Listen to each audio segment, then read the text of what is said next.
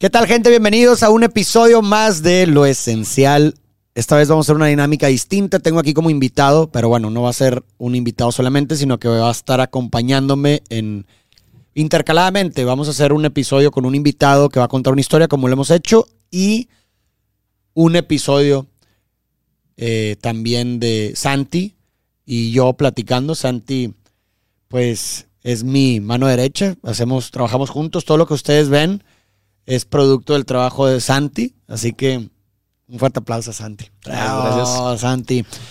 Santi trabaja conmigo y pues bueno, la verdad ya tenemos conversaciones bien padres y pues dijimos, oye, pues estaría padre como, eh, pues así como invito yo a alguien y, y el protagonista del podcast cuando viene un invitado es el invitado, pues estaría padre también como que yo compartiera pues mis pormenores acerca de diferentes cosas, pero pues Santi sería quien los, las detonaría, ¿no? En una conversación, pues como las que tenemos normalmente, ¿no? En nuestro día a día. Así que, bueno, bienvenido Santi, espero que nunca hayas grabado nada, güey. No, nunca, nunca había grabado nada que saliera yo propiamente, creo. De vez en cuando luego sale mi voz de fondo. Sí. Y algunas personas luego preguntan de que, "Eh, ¿quién es la voz de fondo? Que no sé qué. Ah, bueno, pues, soy yo. Sí, cuando, se- cuando ustedes vean algún video mío y se pregunten, oye, ¿con quién está hablando este cabrón? Y no sale nadie más, pues es porque Santi me está haciendo preguntas, pero pues no se grababa él mismo. Entonces, este, él, él- él- él detonaba, bueno, detona más bien esos, esos pequeños clips que ven en las redes. Pero bueno, bienvenido Santi, ¿cómo te sientes, güey? Tu primera vez que vas a grabar. Pues bien, la verdad, digo, no soy tan ajeno al tema de cámaras así, porque pues básicamente trabajo Sí. con, con ellas. Y aparte, desde morro siempre me ha gustado mucho, pues no el spotlight, pero sí de que, eh, atención, ¿no? De que hablar en Sí. cámara o luego para improvisar y así nunca se me ha dificultado. Entonces, pues no, pues estoy bien. Y pues obviamente es diferente cuando ya tienes confianza con, con alguien, pues, como tú. Claro, claro. Sí, digo, y a ver, eres- te conozco, lo que te he conocido en estos, en este tiempo que hemos convivido mucho, pues me parece que eres un chico extrovertido, ¿no? O sea, eres muy Sí, social. yo sí le tiro más al lado extrovertido que introvertido, definitivamente. Totalmente, dentro del espectro, sí. Y, y eso facilita también que te puedas desenvolver bien. Digo, ahorita lo haces, lo haces- o sea, me parece que pareciera que ya llevas mucho tiempo grabándote y lo demás. O sea, se nota una confianza y seguridad a pesar de que sea tu primera vez. Gracias, gracias. Pues creo que igual estaría interesante hacer un pequeño, una pequeña recapitulación de, pues de cómo llegas, cómo llegamos hasta aquí, los dos. Sí, estaría padre, claro, podemos recapitular cómo llegamos hasta aquí. Que es una historia, la neta, bien padre. Sí, es la una verdad, sí historia está bien que ha envejecido bastante bien. Y pues estaría padre que la gente la, la conociera, este, porque la verdad es una gran historia. güey. Pues así, a grandes rasgos. Cuenta tu versión de tu parte y luego yo cuento mi punto de vista. Va, eh, les voy a contar rápidamente mi parte. Bueno, te voy a contar mi, mi punto de vista, que creo que ya te lo he contado antes, pero pues bueno, tal vez aquí salgan cosas que no, Sí, claro. no has escuchado. Pues yo soy de Veracruz, yo ni siquiera soy de, de aquí de Monterrey. Yo aquí en Monterrey llevo como, ya menos se cumplen los seis meses. Ya, ya Seis casi. meses. Sí. Ah, ya viviendo. es que- viviendo, es que- viviendo. sí, sí, Ajá, sí, exactamente, viviendo. Pero bueno, ahorita explicamos bien Sí. por qué viviendo y no, no, o sea, Correcto. no en total. Pero bueno, este, yo soy de Veracruz, yo pues ahí pues estaba que, pues trabajando, yo daba clases de CrossFit, o sea, nada que ver con, pues, con lo que ahorita, y estaba estudiando ingeniería mecánica, también nada que ver con lo que ahorita. Pero pues siempre me había gustado el tema de edición, porque a mí me gustaba mucho, o sea, a mí el tema de romance me, se me hace muy bonito. La verdad también creo que por eso... ¿A qué te refieres con el tema de romance? Pues todo el tema de el amor, pero. Perdón. Pero no el amor así de. O sea. Sí, en cuanto a palabras y Lo todo. romántico. Sí, lo romántico, pero no tanto en cuanto a palabras, sino en cuanto a video. Ah, ok, ok, ok. O sea, como capturar ro- eh, ¿no? Exactamente. Capturar romance. Y pues yo me acuerdo que, por ejemplo, en prepa, pues cuando tenía novia en prepa, en lugar de regalarle de que, ah, flores, en lugar de regalarle, ah, una, pues sí, también cartas, pero me acuerdo que juntaba todos los videos que tenía de, pues de nosotros dos saliendo, de yendo, no sé, en Veracruz ahí, pues está el bulevar para ir a patinar y todo Sí. eso. Y pues hacía como una compilación de videos, pues como los que te he hecho de Farid y Jessica, o sea, cuando Sí, les hice sí, los que se fueron así, igualitos, literalmente igualitos, pero pues por gusto propio. siempre me había gustado eso y pues hacía reels, me gustaba hacer reels y entonces en una de esas, pues, bueno, pasó una pandemia, como ya sabemos todos. Entonces, pues mi carga de, de escuela disminuyó un poco, tuve un poco más de tiempo libre. Y, y pues yo seguía tu, bueno, tenía poco que seguía tu contenido, ponle que tenía como unos 3, 4 meses, pero antes ya seguía a Roberto, a Rosarín, a, a toda esta banda y pues yo era súper, súper, súper mega fan, así de que... De, de Rosarín y Roberto. Sí, de Rosalina y Roberto. Digo, ahorita sigo siendo bien cañón, la neta, Sí, bien sí, cañón. sí. Y pues, o sea, tuyo, también, también era fan bien grande, la neta, o sea, que bien, bien, bien, bien cabrón, güey. Pero bueno, ahorita ya es un poco diferente porque ya es una relación un poco más de, pues, diría que un poco más de laboral, obviamente, pero también un poco más de amistad. O yo sí, siento. sí, sí, sí, correcto. Entonces, pues ya tal vez eso ha cambiado un poco. Entonces ya, ya no te veo como de que, ah, no mames, Farid. Sí, humanizaste, que, que eso tiende a pasar. O sea, eso tiende a pasar mucho. A mí también me, me- me ha pasado desde que empecé con esta carrera, que mucha gente que yo veía así como, wow, no, los idealizaba.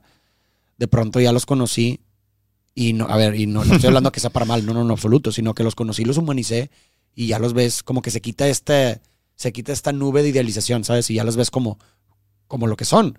Personas como tú, güey, ¿sabes? sí, sí. que tienen sus propias preocupaciones, que tienen sus, sus propias quejas eh, y molestias y gustos, como un cualquier ser humano. Y eso no, no, no- o sea, no es como que, ah, bajaste mi pedestal, no, no, no, o de que, ay, me di cuenta que era una persona bien mala, no como yo creía. no, no, no, para nada. Para nada es algo malo, sino que simplemente la, pon- la, la dejas de idealizar. güey. Correcto, sí, ya lo tienes, pues, aquí literal, o sea, enfrente, pues. Sí, claro. Este, y bueno, ya entonces a mí me gustaba pues hacer reels de que agarraba la voz o un comentario de alguien que, que me gustara lo que decía, lo ponía con alguna, pues algún clip de una película, lo que sea, y le ponía música y ya, ¿no? Y pues según yo era como medio profundo, o quería tratar de hacerlo así, ¿me entiendes? Porque siempre me ha gustado todo el tema de, pues, eh, no tan... O sea, por ejemplo, a mí no me gustan las conversaciones superficiales. O sea, la neta me da mucha flojera platicar con alguien por mensaje porque sé que la conversación no va a ir más allá de cómo estás bien y tú bien, gracias. Supongo que a ti te pasa. Sí, yo casi no hablo por WhatsApp. Sí. O sea, yo, de verdad, o sea, fuera de mi novia, no hablo con nadie por WhatsApp ni con mis mejores amigos. Y, y me imagino que inclusive con tu novia preferirías hablar por llamada. Sí, claro. Total. Es más, hasta eso con mi novia en un día común, tampoco hablamos mucho por WhatsApp. O sea, es con la única que hablo, Y- pero y no, no es de que cada- Sí, mensaje cada hora, ni eso. O sea, hasta a veces. a ve- es más, ayer fueron dos mensajes en todo el día. Ya. Porque pues tiene sus actividades, yo tengo las mías y no pasa nada. Nos hablamos por teléfono para contarnos el día cuando no estamos aquí juntos. Correcto. Y cuando estamos juntos, pues platicamos en, en persona. Exacto, y aparte siento que por WhatsApp, ¿a qué vas a llegar a decir? Ah, pues me fue bien.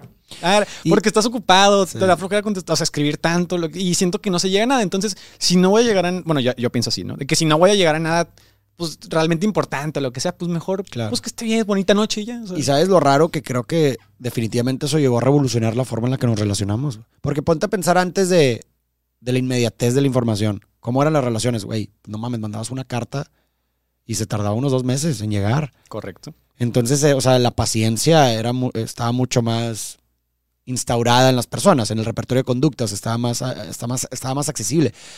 Ahorita, pues todo lo contrario, en un, en, un, en un segundo tienes un mensaje de una persona, entonces, Y, y justamente yo me acuerdo que ya habías hablado de esto, que es que sea, antes escribías una carta, pues costaba un dineral mandarla, tenías, eh, pues era limitado el, el tamaño del papel, el, tamaño de tu letra, entonces tenías que pensar bien, bien, bien. Oye, por eso de repente ves libros que son compilaciones de correspondencia y dices, wow, eso es poesía, carnal, ¿sabes? O sea, de que, oye, y un, oye, era una carta para explicarle, no, pues ayer viví tal cosa, ¿no? O sea, estás contando tu día y dices, wow, o sea, esto es un poema, carnal.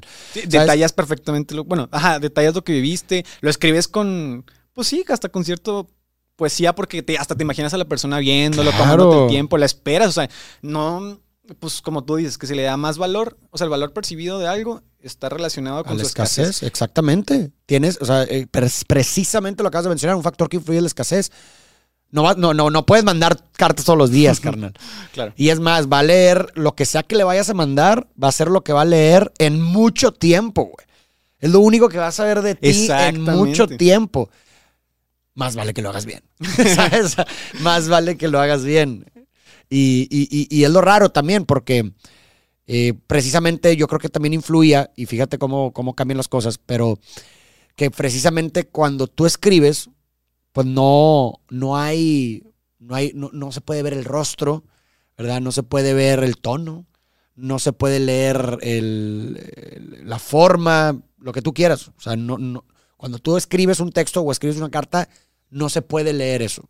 No se puede ver la cara, las expresiones, el que, que es una es parte importante del lenguaje. ¿Por El lenguaje Porque- corporal es, o sea, el yo- porcentaje que claro. representa es altísimo. o sea, Exactamente. Entonces, yo creo que también eso se sumaba a esa poesía de que como, oye, como no me puede leer, eh, ¿cómo lo digo? Como no me puede leer eh, mi rostro cuando lo estoy diciendo, pues tengo que agregar poesía, ¿sabes? Para que eh, hacer lo más posible para que con palabras eh, pueda expresar lo más que pueda el- el- el- el- mi, mi forma de decirlo, ¿no?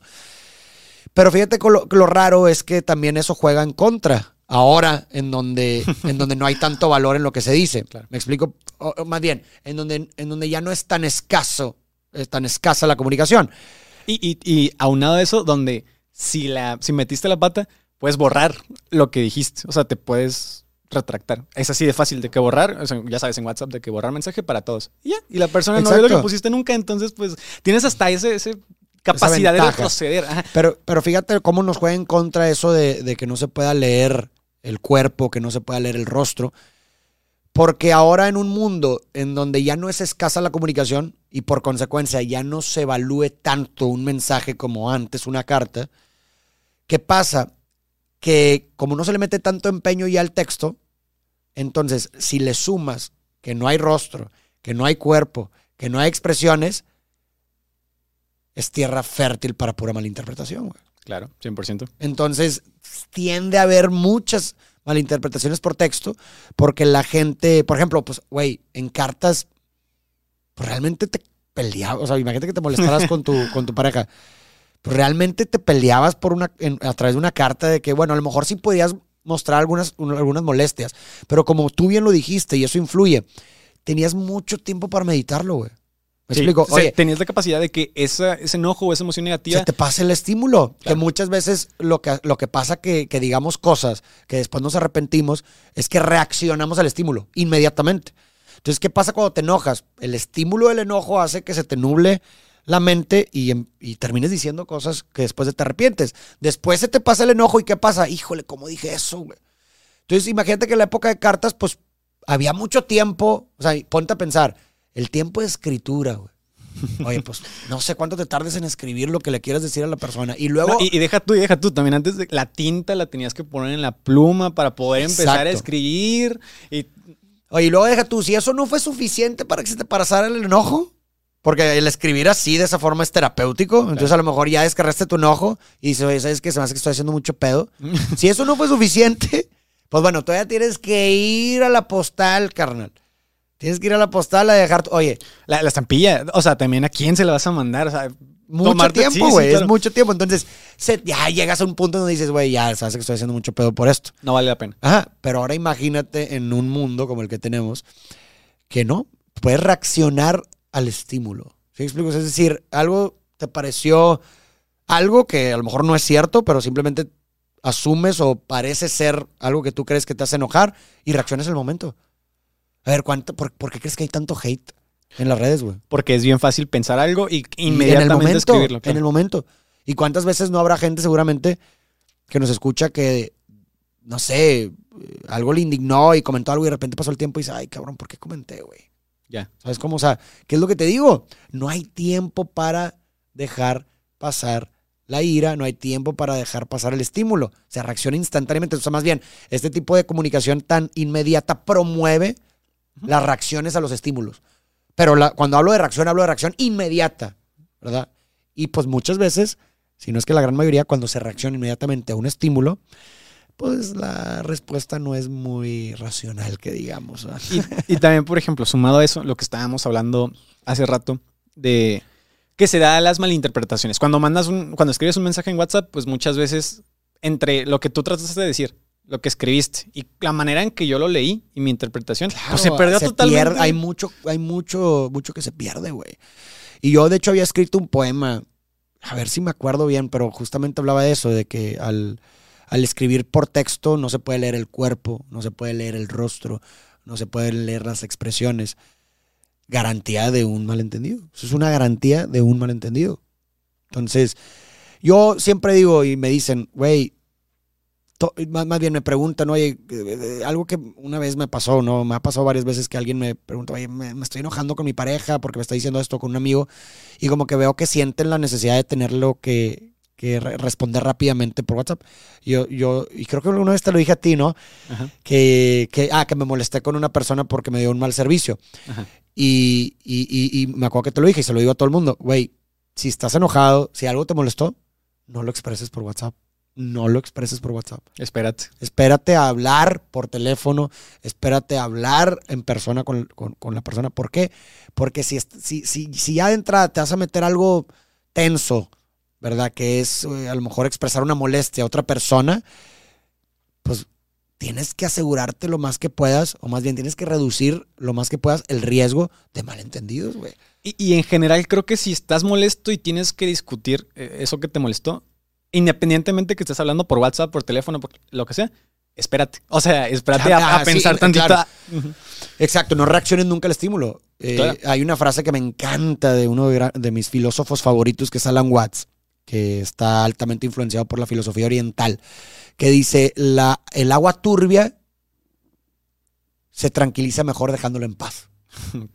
Y lo que quiere decir esto, para mí, es que muchas veces reaccionamos a las cosas. O sea, tratamos de, a ver, tra- tratamos de tranquilizar el agua cuando está turbia, en el momento en que está turbia. ¿Y, y qué pasa cuando tú tratas o molestas el agua cuando está turbia? Se vuelve más turbia. Claro. Si hay muchas olas y tú empiezas a ver, tranquilízate, tranquilízate, ¿qué pasa? La ola se vuelve más grande. Claro. Entonces, ¿cómo se tranquiliza mejor el agua? Dejándola en paz. dejándola en paz. Y esto no quiere decir que, que- que no hagas nada, no, no, no. Lo que quiere decir es que dejando en paz el agua se va a tranquilizar. ¿Qué quiere decir? Y hacemos una analogía con la mente, ¿verdad? Dejando en paz el estímulo, lo que va a pasar ¿qué? es que se va a tranquilizar la mente, se va a aclarar la mente y entonces vas a poder responder de mejor manera, güey. ¿Sí explico? O sea, no es, no hagas nada, no, se déjala en paz, no, no, no, no enfrentes tus problemas. No, no, no, no significa eso. Significa déjala en paz por un periodo de tiempo hasta que recuperes tu claridad mental. Y creo que eso, muchas veces, el no dejar en paz el agua turbia. Es, Lo hace peor, güey. Sí, pero obviamente, a ver, todos los problemas son problemas, pero creo que evidentemente no es lo mismo que, no sé, tu pareja, imagínate que ya vives con tu pareja, Sí. que tu pareja deja fuera un vaso de leche, por ejemplo, Mm. a que te ponga el cuerno, ¿verdad? O sea, creo que son totalmente. cosas muy diferentes. Pero creo que muchas veces cuando no dejas que se calme el agua, hasta los problemas tan pequeños como que tu pareja deje algo fuera del refri, los maximizas porque inclusive puedes traer carga negativa, o sea, carga negativa me refiero, otros problemas acumulados, otras cosas, o sea, llegas del trabajo, lo que sea, y reaccionas al estímulo de que tu pareja dejó algo fuera del refri, pues un problema que podría resolverse con un, oye, ya no lo hagas, por favor. Eh, en- o sea, que mejor déjalo en el fregadero y yo lo lavo, ¿no? Se hace inmenso. enorme, güey. Porque te- es lo que te digo, reaccionas al estímulo, empiezas a decir cosas hirientes Sí. y ya el problema ya no es que dejó el refri abierto. Y ahora el problema es que me dijiste que soy una desconsiderada, que me dijiste que no valgo nada. ¿Sí me que soy igual que, que mi mamá. Exactamente. E- Ese es el problema, exacto. Entonces, y, y- y te puedes ir a cualquier gravedad de problema. O sea, por ejemplo, ahorita hablabas de me pusieron el cuerno. A ver, dejar el agua en paz Sí, sí. puede hacer la diferencia Sí, entre hacer una entre causar una tragedia. ¿Cuánta gente no? Oye, ok, no estoy justificando para nada el acto, pero dejar el agua en paz puede ser la diferencia entre llegar y hacer una barbaridad, güey, ¿verdad? Y decir, oye, ¿sabes qué? Me voy de aquí y ya. ¿Sabes? Ya no quiero estar aquí. Me engañaron. Gracias, bye. El dejar el agua en paz puede hacer esa gran diferencia. Entonces, yo no importa, yo, yo promuevo eso. No importa la gravedad del asunto, yo creo que una, buen, una buena primera forma de reaccionar es dejando el agua en paz. Para tener mejor tomar- claridad. Tomar tiempo para reflexionar. Exacto. Y eso también creo que es sinónimo de, de madurar, Claro. la neta. O Y no dejarte llevar por primeras, im- prim- primeras impresiones. te- tener un control, es que no, creo que tú podrías decirlo mejor que yo, pero tener un, que tu mente tenga un control sobre tus emociones. No sé si se es puede- más, más que nada asumir con el control que tienes de ti. Porque, a ver, tú no puedes controlar el estímulo de las cosas. Tú no puedes controlar lo que sientes, lo- las emociones que surgen. Tú no las puedes controlar, güey. ¿O acaso te puedo decir ahorita, a ver, eh, Santi, quiero que en este momento, eh, a ver cómo le haces, güey, pero quiero que en este momento empieces a sentir tristeza. Pues no, no se puede. No vas a poder, güey. Oye, en un momento de tristeza quiero que te diga, oye, Santi, ¿sabes qué? Quiero que te pongas bien feliz, güey. Pues dices, "Mm, pues no puedo, güey. No le puedo decir a mi, a mi cuerpo, oye, ¿sabes qué? Produ ¿Sí me explico? Produce esto". serotonina. Puedo o- influir, es otra cosa. Puedo influir, pero no, no tienes el control total. ¿Sabes? O sea, puedo influir en, en a lo mejor producir cierto tipo de emociones, sí hago cierto tipo de cosas, evidentemente, pero no, no, sin hacer nada, o sea, estar así parado que, así como arte de magia, siéntete feliz cuando estás triste, no lo puedes hacer. Entonces, a lo que quiero llegar con esto es que no puedes controlar el estímulo, pero puedes controlar la respuesta al estímulo. Ok. Ahí es donde está tu control. ¿Me puedes dar un, me, me puedes dar un ejemplo, por favor? Yo no puedo controlar sentir ira, enojo, porque me puso el cuerno mi pareja. No lo puedo controlar de que, ay, siéntete tranquilo porque te pusieron el cuerno. No, no, no. O sea, a ver, estoy ante el estímulo. Me acaba de llegar la información de que mi pareja me, me ha puesto el cuerno. No puedo controlar sentir ira, coraje, enojo. Eso lo, lo- no lo puedo controlar, lo estoy sintiendo. Pero lo que sí puedo controlar es cómo respondo a ese estímulo. Tú, tú puedes decidir, en, está, está en tu control decidir, me tranquilizo un poco, pienso y termino la, bueno, si es que quiero terminar la relación, la termino de una Correcto. manera decente o Correcto. voy y me agarro a golpes. Correcto. Eso ya, eso ya está en tu control. La respuesta que tú tomas ante el estímulo, esa sí está en tu control. Está en tu control. Entonces, ¿sí me entiendes? Entonces, por eso digo, a ver, cuando algo te molesta, pues te va a molestar. No, no, no es como que, ah, por arte de magia, no, quiero que de ahora en adelante esto no me moleste. O, o ¿por qué esto me molesta? ¿Sabes? O sea, te va a molestar porque pues, hay procesos inconscientes. Si tienes una historia individual que algo hace que cierta conducta te moleste. Entonces, no puedes hacer en el momento que esa conducta te deje de molestar. O más bien, que deje, que deje de producir esa molestia. Esa, esa emoción. de Eh, ah, esa emoción no la controlas, güey. Pero lo que sí controlas es la respuesta. Y a lo mejor, a lo mejor una forma de controlar la respuesta es saber cómo le puedo hacer para que esta cosa no me deje de molestar. Claro. Y bueno, ya vas a lo mejor un análisis o, o me, si me explico, de identificas por cuál es la causa que hace que esto te moleste y pues ves si realmente hay una forma de, de responder, ¿verdad? E- Inclusive, ya para, para cerrar ese tema. Sí, porque ya, güey, sí, sí, ya, ya, nos fuimos a otro lado de la historia, güey. Para cerrar ese tema, alguna vez escuché el, el comentario que en, en una pelea, en una discusión, siempre, siempre, siempre la parte más madura es la que gana. Siempre. Y la parte más madura muchas veces es la que controla el, la manera en la ¿Pero a que qué te refieres con ganar? La que queda mejor parada. O sea, la que siempre Ah, se va a ok. ver mejor. Ya, ya, pues sí. Digo, bueno, quién sabe, güey, en este mundo. digo, Yo- ¿Quién es el juez? O sea, yo estoy de acuerdo contigo. Ok, Pero ¿quién sería el juez? O sea, a veces, a veces no somos muy buenos jueces, güey. es buen punto. Pero bueno, a ver, o sea, ¿quién se, quién se va...? Bueno, no, ponle, ponle que no es la que gana, pero simplemente, ¿quién se va a ver como la parte más madura? Punto. ¿Quién reacciona al estímulo? Ah, obvio, obvio, obvio, Ah, obvio. bueno, completamente. sí, Bueno, entonces, entendiéndose ganar como ser la parte más madura. Sí. Sí, sí, sí, totalmente. O más bien con la que se queda con menos resentimiento, con la que, ¿sabes? O sea, tal vez. también. Correcto, correcto. Pero bueno, ¿en dónde estábamos en la historia que ya nos fuimos? Híjole, no me acuerdo. Bueno, el, o sea, ah, ya, ya me acordé. Estábamos hablando, llegamos al tema del texto, de mandar mensajes de amor y, ah, ok, sí, sí, y cierto. no, sí, luego cierto. ya nos fuimos para acá, pero Bueno, retomo, el punto es que... retomo la sí. historia rápido. Este, entonces, a mí siempre me habían gustado hacer ese tipo de videos. Y, y pues, no solo te hice o sea, un reel a ti. Ah, porque bueno, para esto le hice un reel a, a Farid con una, con una historia que cuenta de una pareja que, que De la de futuralgia, la ¿no? futuralgia, correcto. Sí. Sí, de una pareja que falleció en un accidente y pues me, me- digo, nunca, no he tenido experiencias cercanas eh, con la muerte. Bueno, para los que no saben, yo tengo 21 años, los acabo de cumplir en julio.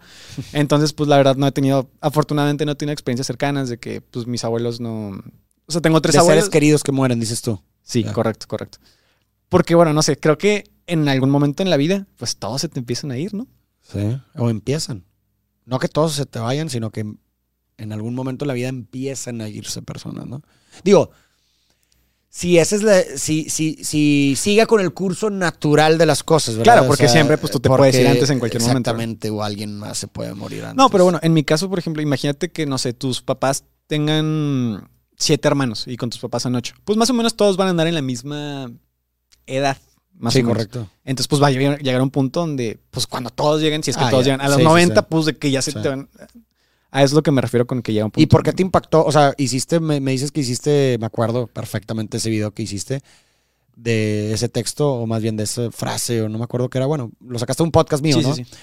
¿Por qué te llamó la atención? O sea, ¿por qué, por qué decidiste agarrar ese extracto de la futuralgia, güey? Porque otra cosa que me gusta mucho, además del amor, son los sentimientos tristes. Fuertes. Ah, tristes, ok. Melancólicos. Melan- Porque la- la- melan- la- la- para mí, yo que, o sea, mi conceptualización de la futuralgia es una tristeza melancólica. Sí, correcto. Me gustan los sentimientos melancólicos.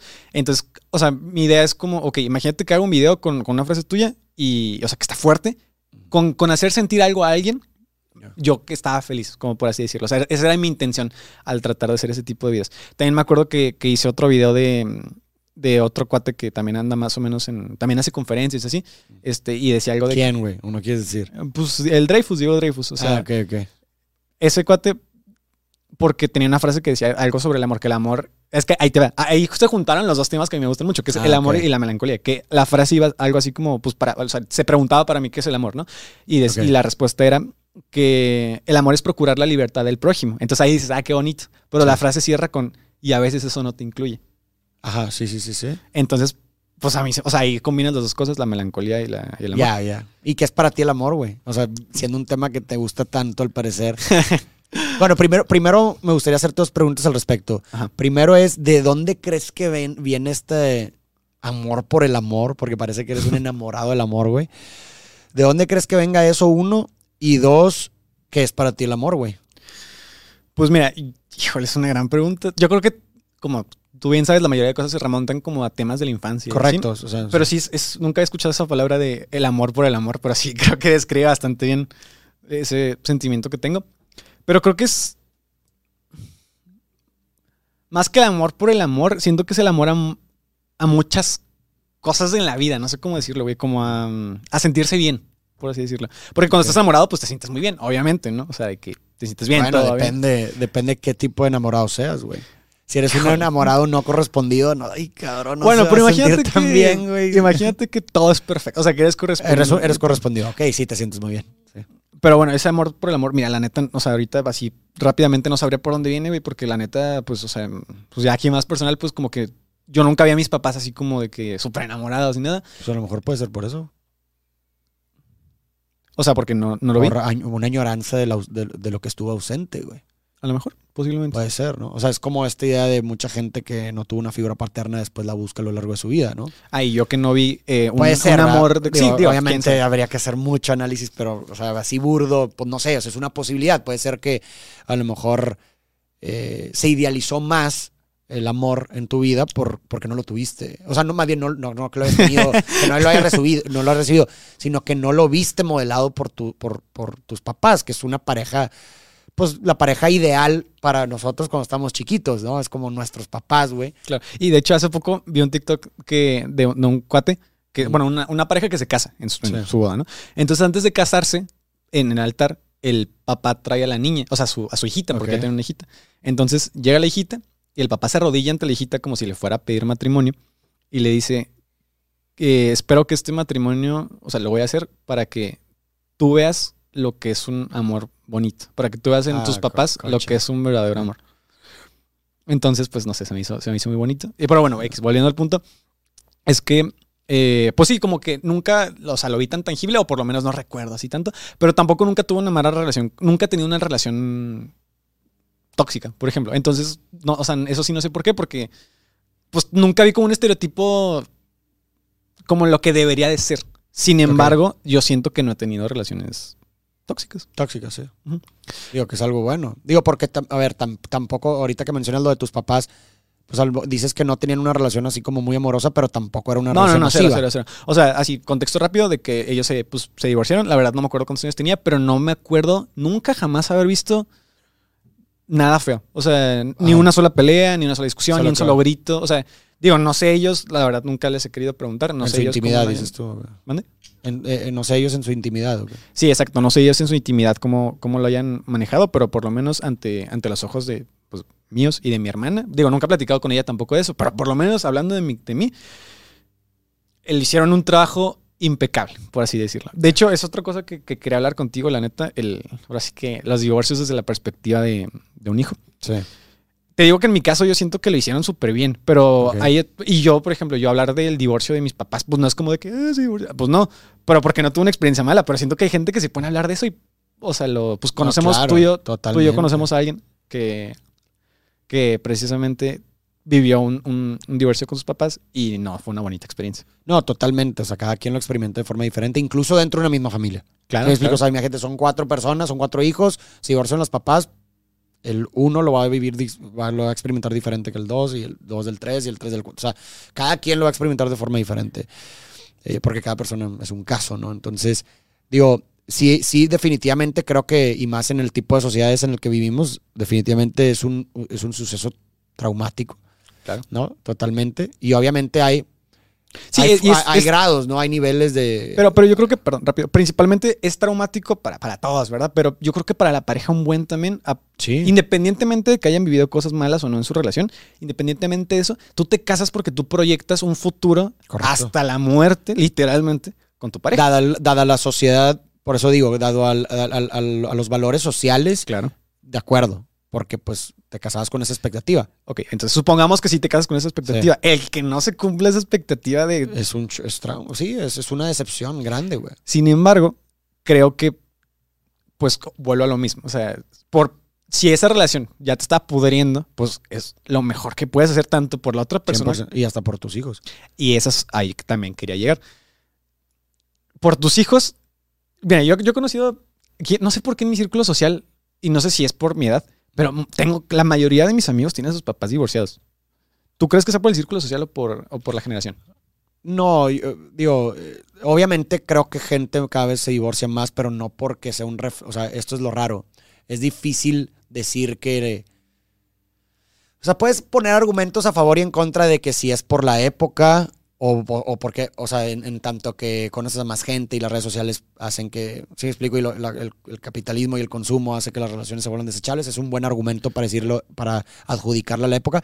Pero también alguien te puede decir otro contraargumento a eso diciéndote que, güey, pues es que a lo mejor antes era más mal visto divorciarse, antes pues no, a lo mejor ya no querías estar en tu relación, pero no te ibas porque no encontrabas una alternativa mejor, que, oye, ¿a dónde me voy a ir? Las mujeres tienen mayor independencia económica también, entonces claro, eso influye muchísimo.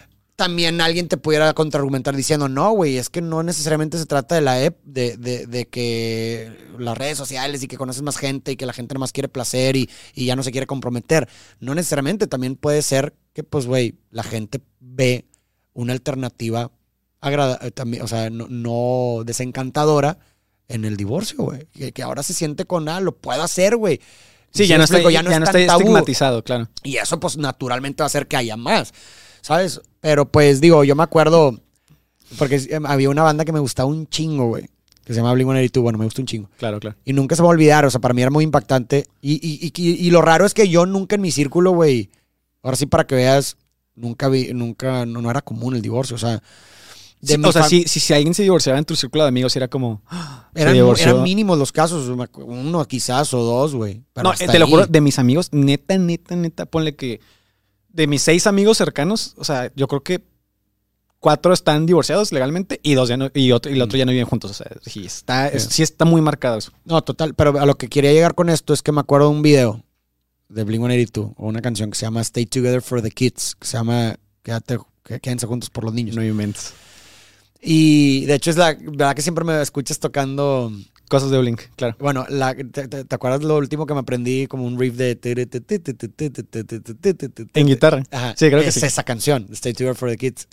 Y me acuerdo que cuando estaba morro, porque estás hablando que eso fue, güey, yo era adolescente, o sea, hace fácil unos 15 años. O más, ¿eh? Unos 15 o 16 años cuando salió ese video. Y en el video ponen al, al- al- al principio del video, este, de que en, en- en- en Estados Unidos el 50% de que una, una de cada dos familias se divorcia. Ok, ponen esa estadística y después entra el video. Ajá. Y luego al final del video, obviamente el video pues es de que una casa destruyendo y eso y así. Wow. ok. Eh, Eso simbólicamente, Claro, claro, es, es simbólico. Y al final dice, pero una de cada dos permanecen juntos. Stay together for the kids.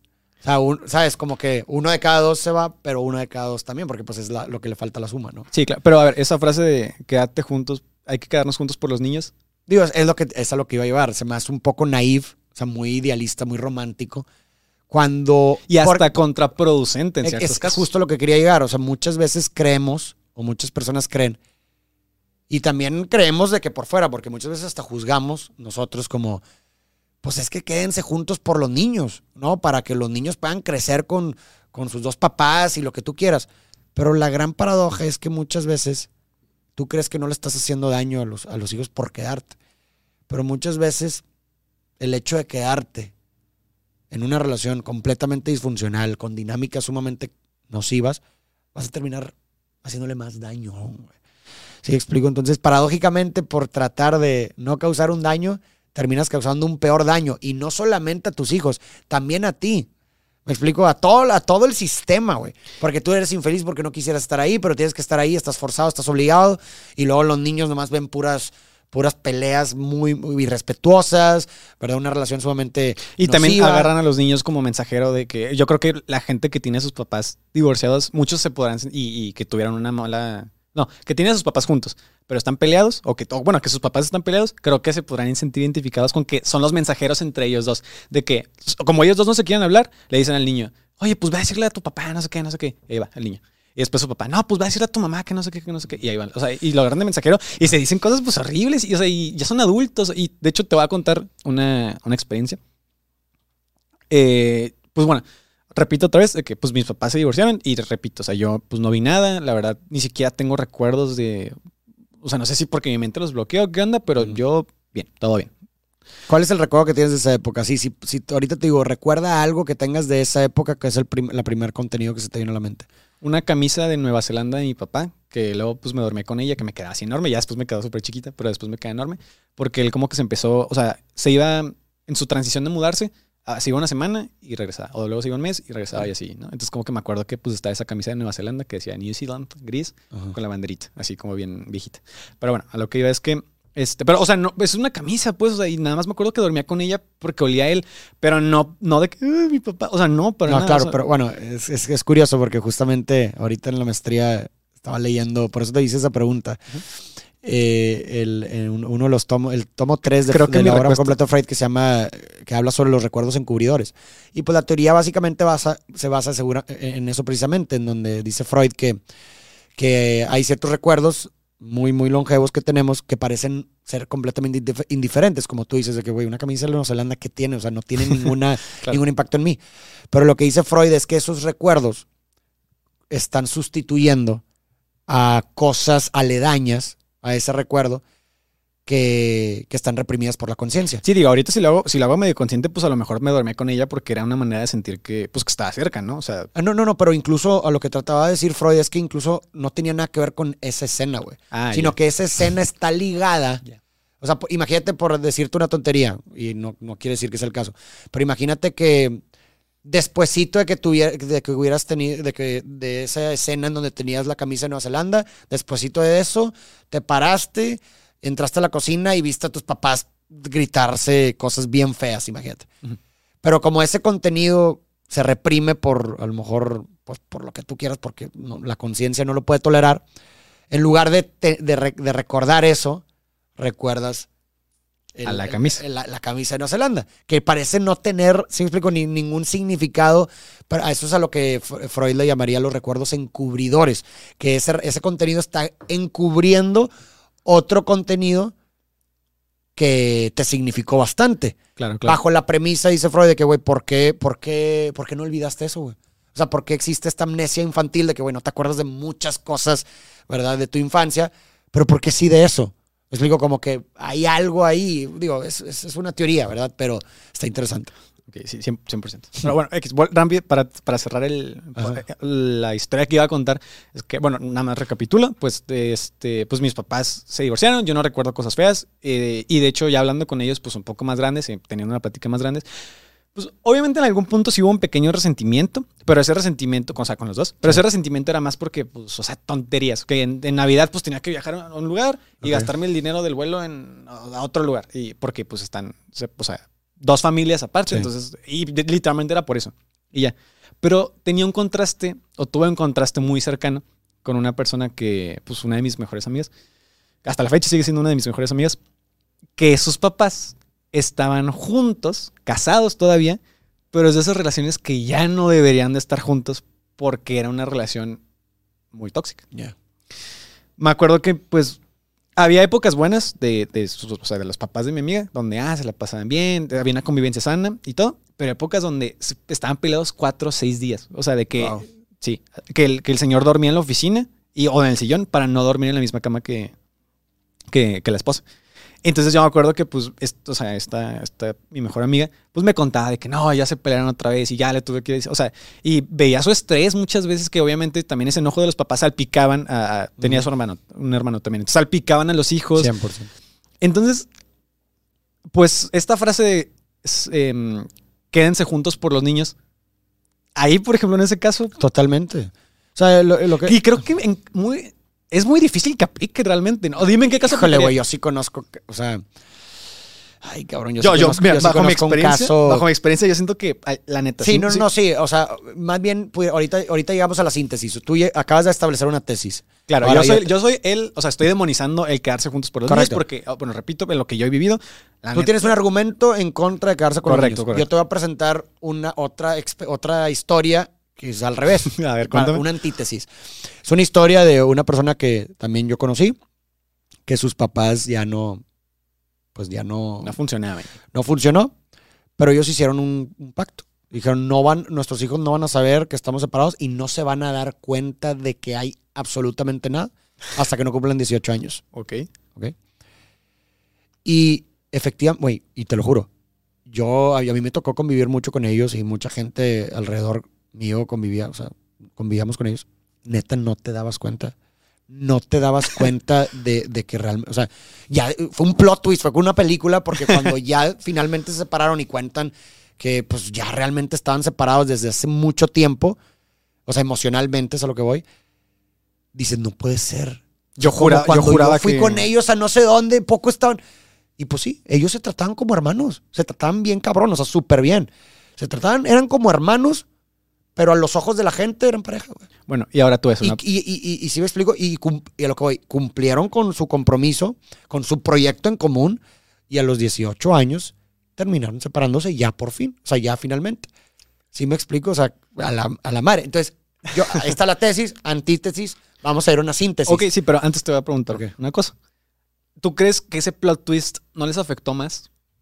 A, lo, a, lo, a los chavos, digo, a sí, los hijos. Sí, sí, o sea, darse cuenta de. Pues es difícil afectar más de qué, porque po- obviamente no tienes una alternativa para contrastar las consecuencias, pero por lo menos pudieras decir que ya está en una, en una edad mucho más madura para comprender la Sí, situación. para, para entender. de- y no, y ra- otra historia rapidísima, perdón, también te va. Es que ahorita, pues hablando de divorcios. Ajá. Yo antes daba clases, ya te había dicho, daba clases de acondicionamiento físico y todo eso, Sí. y también daba clases a niños. Entonces yo me acuerdo que yo vi todo un proceso de divorcio, pero como muy externo, te voy a contar. Yo me acuerdo que le daba clases a estos niños, tenían. Ala, tenían cuatro y seis, estaban bien. No, cinco, siete, cuatro y seis, por ahí. Estaban muy chiquitos. Entonces yo me acuerdo que yo cuando empecé a darles clases, pues, o sea, hace cuenta, estaba a su casa y como fue en pandemia y todo, pues era a domicilio. Entonces estaba a su casa y a unas cuantas casas había como un lote baldío donde era para construir una casa y está, había pasto nomás. Entonces ahí les daba sus clases y todo. Entonces me acuerdo que yo llegaba y salía la pareja, abrazados y todo, de que, Ujú. ah, a ver a los niños de la clase y eso, ¿no? Y ya con el pasar del tiempo, ya a veces no veía al señor. Y después, ya yo escuchaba que los niños con- me contaban de que, ay, este fin vamos a ir al departamento de mi papá a dormir. Yo me acuerdo que decían eso. Este, mm, y yo, ah, qué padre, ¿no? Pero pues realmente ya me la, sol- o sea, ya me la solía. Y pues después cada vez que lo veía menos ahí, menos ahí, menos ahí, hasta que una de esas, pues el, el- un niño me preguntó, ¿qué crees? Estoy muy triste, profe. Y yo, ¿por qué? Dijo, porque mis papás se separaron. ¿Qué le hizo, ni- qué le hizo niño ahí, no? Sí, claro. Bueno, pero lo que yo hice, lo que yo les dije, que digo, no sé si estuvo bien o mal, pero bueno, me sentí con la responsabilidad de decir algo. Les dije, pues sí, pero aunque tus papás se separaron, siempre van a seguir siendo tus papás. Y ahí te van a seguir queriendo independientemente de lo que, pues de lo que ellos sientan uno por el otro. ¿no? Y ya como que se quedó un poco más tranquilo. ¿Tú le dijiste eso? Sí, yo le dije eso. ¿Y por qué? eh, ¿De dónde vino? Está padre, está bonito, pero ¿de dónde vino? O sea, porque, porque ¿es algo que tú pensaste sobre ti o qué?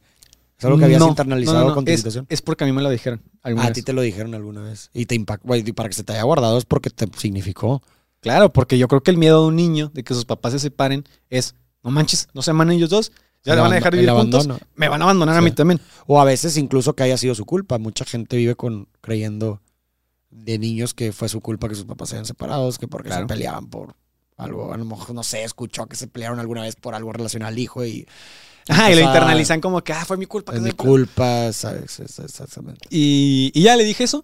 Y después también ya lo, lo rematé con otra cosa de, no, y está más padre porque con tu papá puedes jugar todo el día, eh, no era, o sea, Xbox todo el día y puedes, y te compra más cosas. Y ya, sí, está padre. Y ya, y ya después me querían invitar con ellas. O sea, me llevé muy bien. Pero sí me acuerdo ver todo ese, ese proceso hasta la conclusión, que fue pues el que Sí. el hijo se diera, se diera cuenta. Mm. Pero bueno, ahora sí, regresando a lo que... A la lo que estamos- síntesis. a la síntesis. Para mí la síntesis es, a ver,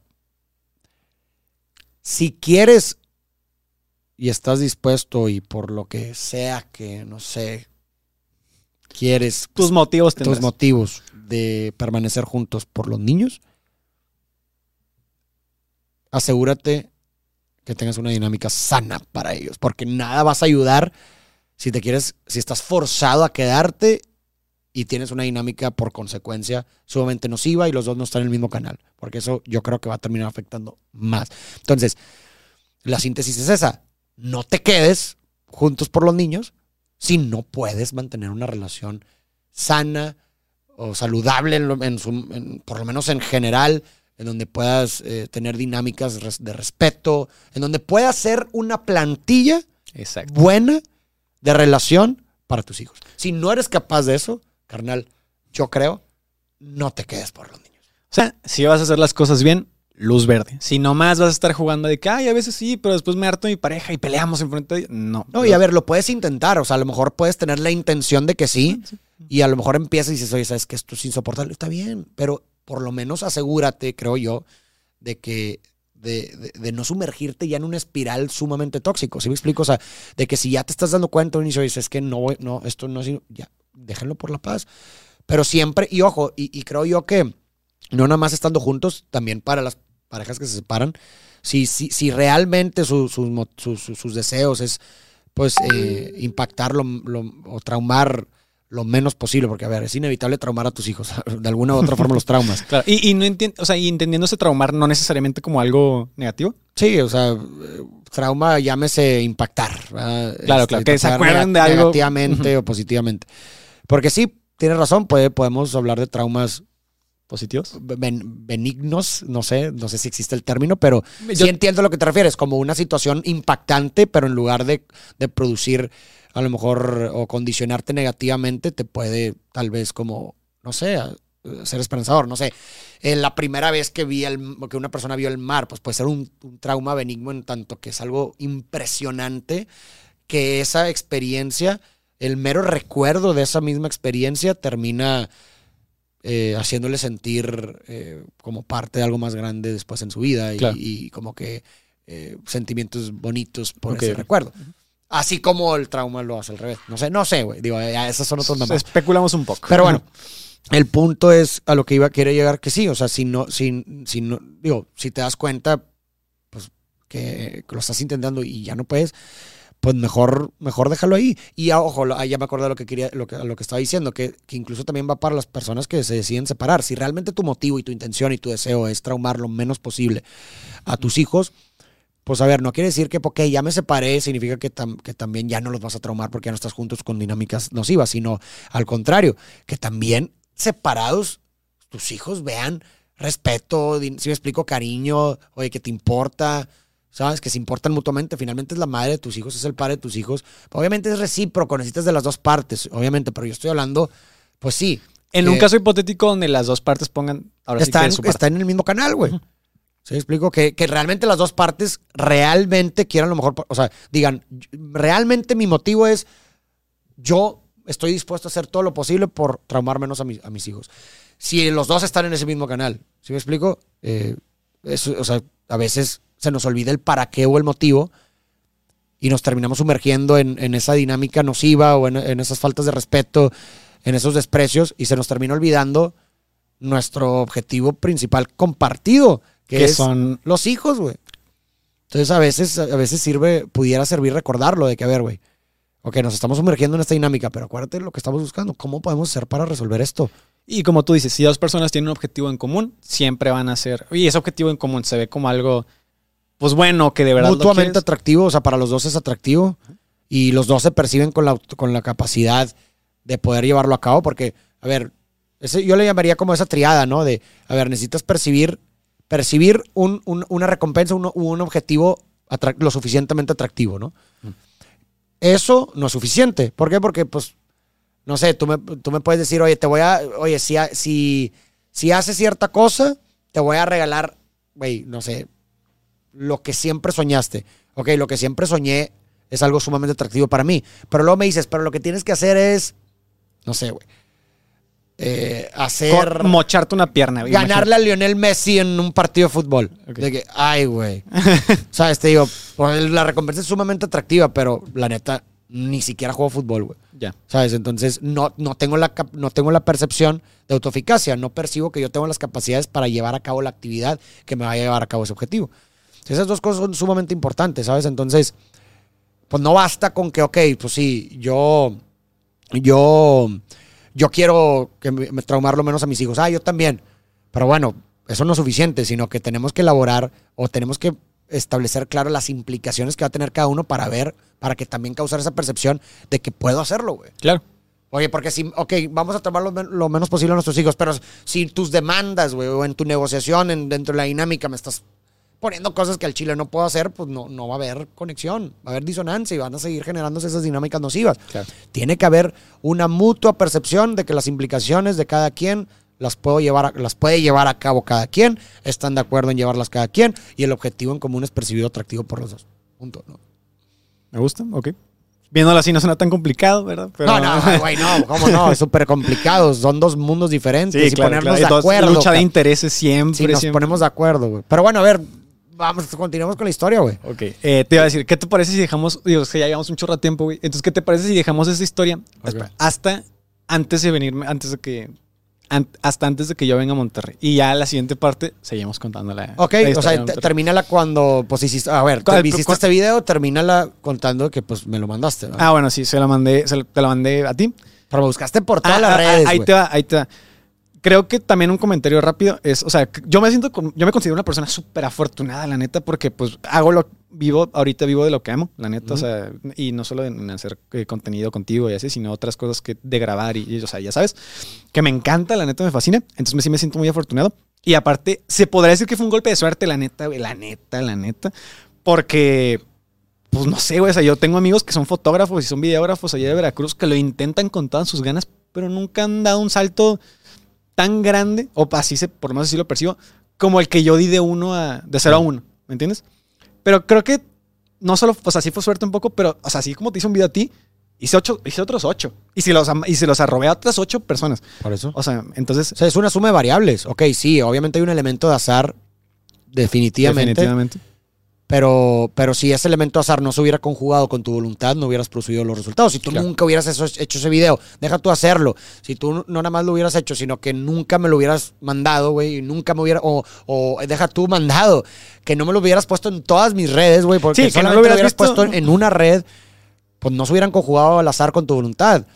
O sea, lo el resultado es la suma de tu voluntad más el azar, güey. Factores internos y externos. Cosas que dependen de ti y cosas que no dependen de ti. A veces influyen más los externos, sí. A veces influyen más los, los in- los internos. Cuando tienes más controlados los externos, también. Pero siempre hay un factor de voluntad. Siempre, güey. Correcto, totalmente de acuerdo. Y, y, a ver, yo tampoco lo hice con ninguna intención de que, ah, ya voy a trabajar con Farid. No, o sea, yo quería que lo vieras sentir, ahora sí que el reconocimiento del otro. O sea, y, o sea, punto, nada más. Sí, no O sea, te imaginabas que yo te iba a decir, oye, ¿qué pedo? ¿Quieres trabajar conmigo? Sí, sí, para nada. Y bueno, ya te lo mando, lo ves y me dices, oye, ¿qué pedo? ¿Quieres trabajar conmigo? Exacto. Y ahí se queda la historia. y, Parte uno. Ok, parte. Bueno, nada más como para, para seguir cerrando. Empecé a hacer también como, o sea, el trabajar contigo era hacer puros reels. O sea, nada más reels. Igual. Bueno, déjala ahí, déjala ahí. Explicamos cómo. A ver, yo también mi lado de la historia en el siguiente capítulo de. De ¿Cómo lo viste? lo vi, cómo- cuando vi el video, qué fue lo que pensé, etcétera, y Sí, todo sí. eso ya mejor en el siguiente capítulo. Sí, porque, a ver, aparte, o sea, es muy diferente. O sea, en el siguiente capítulo contaremos cómo escala este, esta onda de, ah, ok, hago reels para ti, yo desde Veracruz y en Monterrey. Ah, ok, güey, quédate a dormir en mi casa. Ahí tengo un cuarto, te presto un colchón. Este, un mes, así literalmente un mes es en verdad, tu casa. así Es que- verdad, o sea, Y, y, sin, Vamos. y tú sin conocerme. O sea, va- que- ajá, va- vamos a contar la historia del siguiente capítulo, cómo pasó Santi, literal, de trabajar remotamente en Veracruz a venirse a quedarse un mes entero en mi casa. sin que tú me sin conocieras. que lo conociera, se quedó a dormir en mi casa. Y que, que eso es mucho. O sea, si de por sí luego te. No sé, imagínate que tienes a alguien que, que trabaja limpiando tu casa, pues, o sea, no, no dejas entrar a quien sea, la neta. O sea, Ya aparte sé, estarás- sí, sí, sí fue rifado, pero también, a ver, ya, no sé, o sea, es... Hay cierta intuición, ¿no? Pues ya te había venido tratando... Ah, mira, ah, pero a ver, tampoco teníamos tanto tiempo. no, ya sé, pero no sé cómo explicarlo. O sea, hay cosas, hay procesos que suceden en la mente cuando estás conviviendo con alguien que obviamente te pueden engañar, obviamente, no digo que no. Pero pues nada más mi, mi instinto me sugería que... Que no iba a pasar nada eres un malo. buen tipo, güey. Y no me equivoqué, ¿verdad? Obviamente hubiera envejecido mal si hubiera sido un ladrón o algo así. me que, hubiera, que te hubiera robado algo. hubiera envejecido mal, pero por lo menos con, no me equivoqué, güey. Aparte, Pero bueno, sí, el- perdón que te interrumpa, nomás vamos a hablar de eso. ¿Cómo pasaste de Veracruz a venirte a dormir un mes a Monterrey, aquí a mi casa, para probar cómo trabajamos juntos, a vivir en Monterrey? Pero bueno, aquí se nos cortó la cámara, el pobre Santi, creo que se calentó, pero bueno, ya íbamos a cortar. Este, espero que les haya gustado. Déjenos sus, sus comentarios. ¿Qué pensaron? ¿Estuvo padre la dinámica? ¿Qué preguntas pudiéramos abordar la siguiente? Que me, que me pudieran hacer, porque también este, este, este formato es para eso, ¿no? Para recopilar preguntas de ustedes y que yo las y que yo pueda discutirlas aquí con Santi, ¿no? Eh, pero bueno, sin más, muchísimas gracias. Espero que les haya gustado y si les gusta, compártanlo. Nos vemos en el próximo episodio. Lo esencial, el siguiente episodio va a ser, como, como les expliqué en un inicio, va a ser con un invitado y va a ser así, uno y uno. Un invitado y luego Santillo. Un invitado y luego Santillo. Y así nos llevamos. Muchas gracias.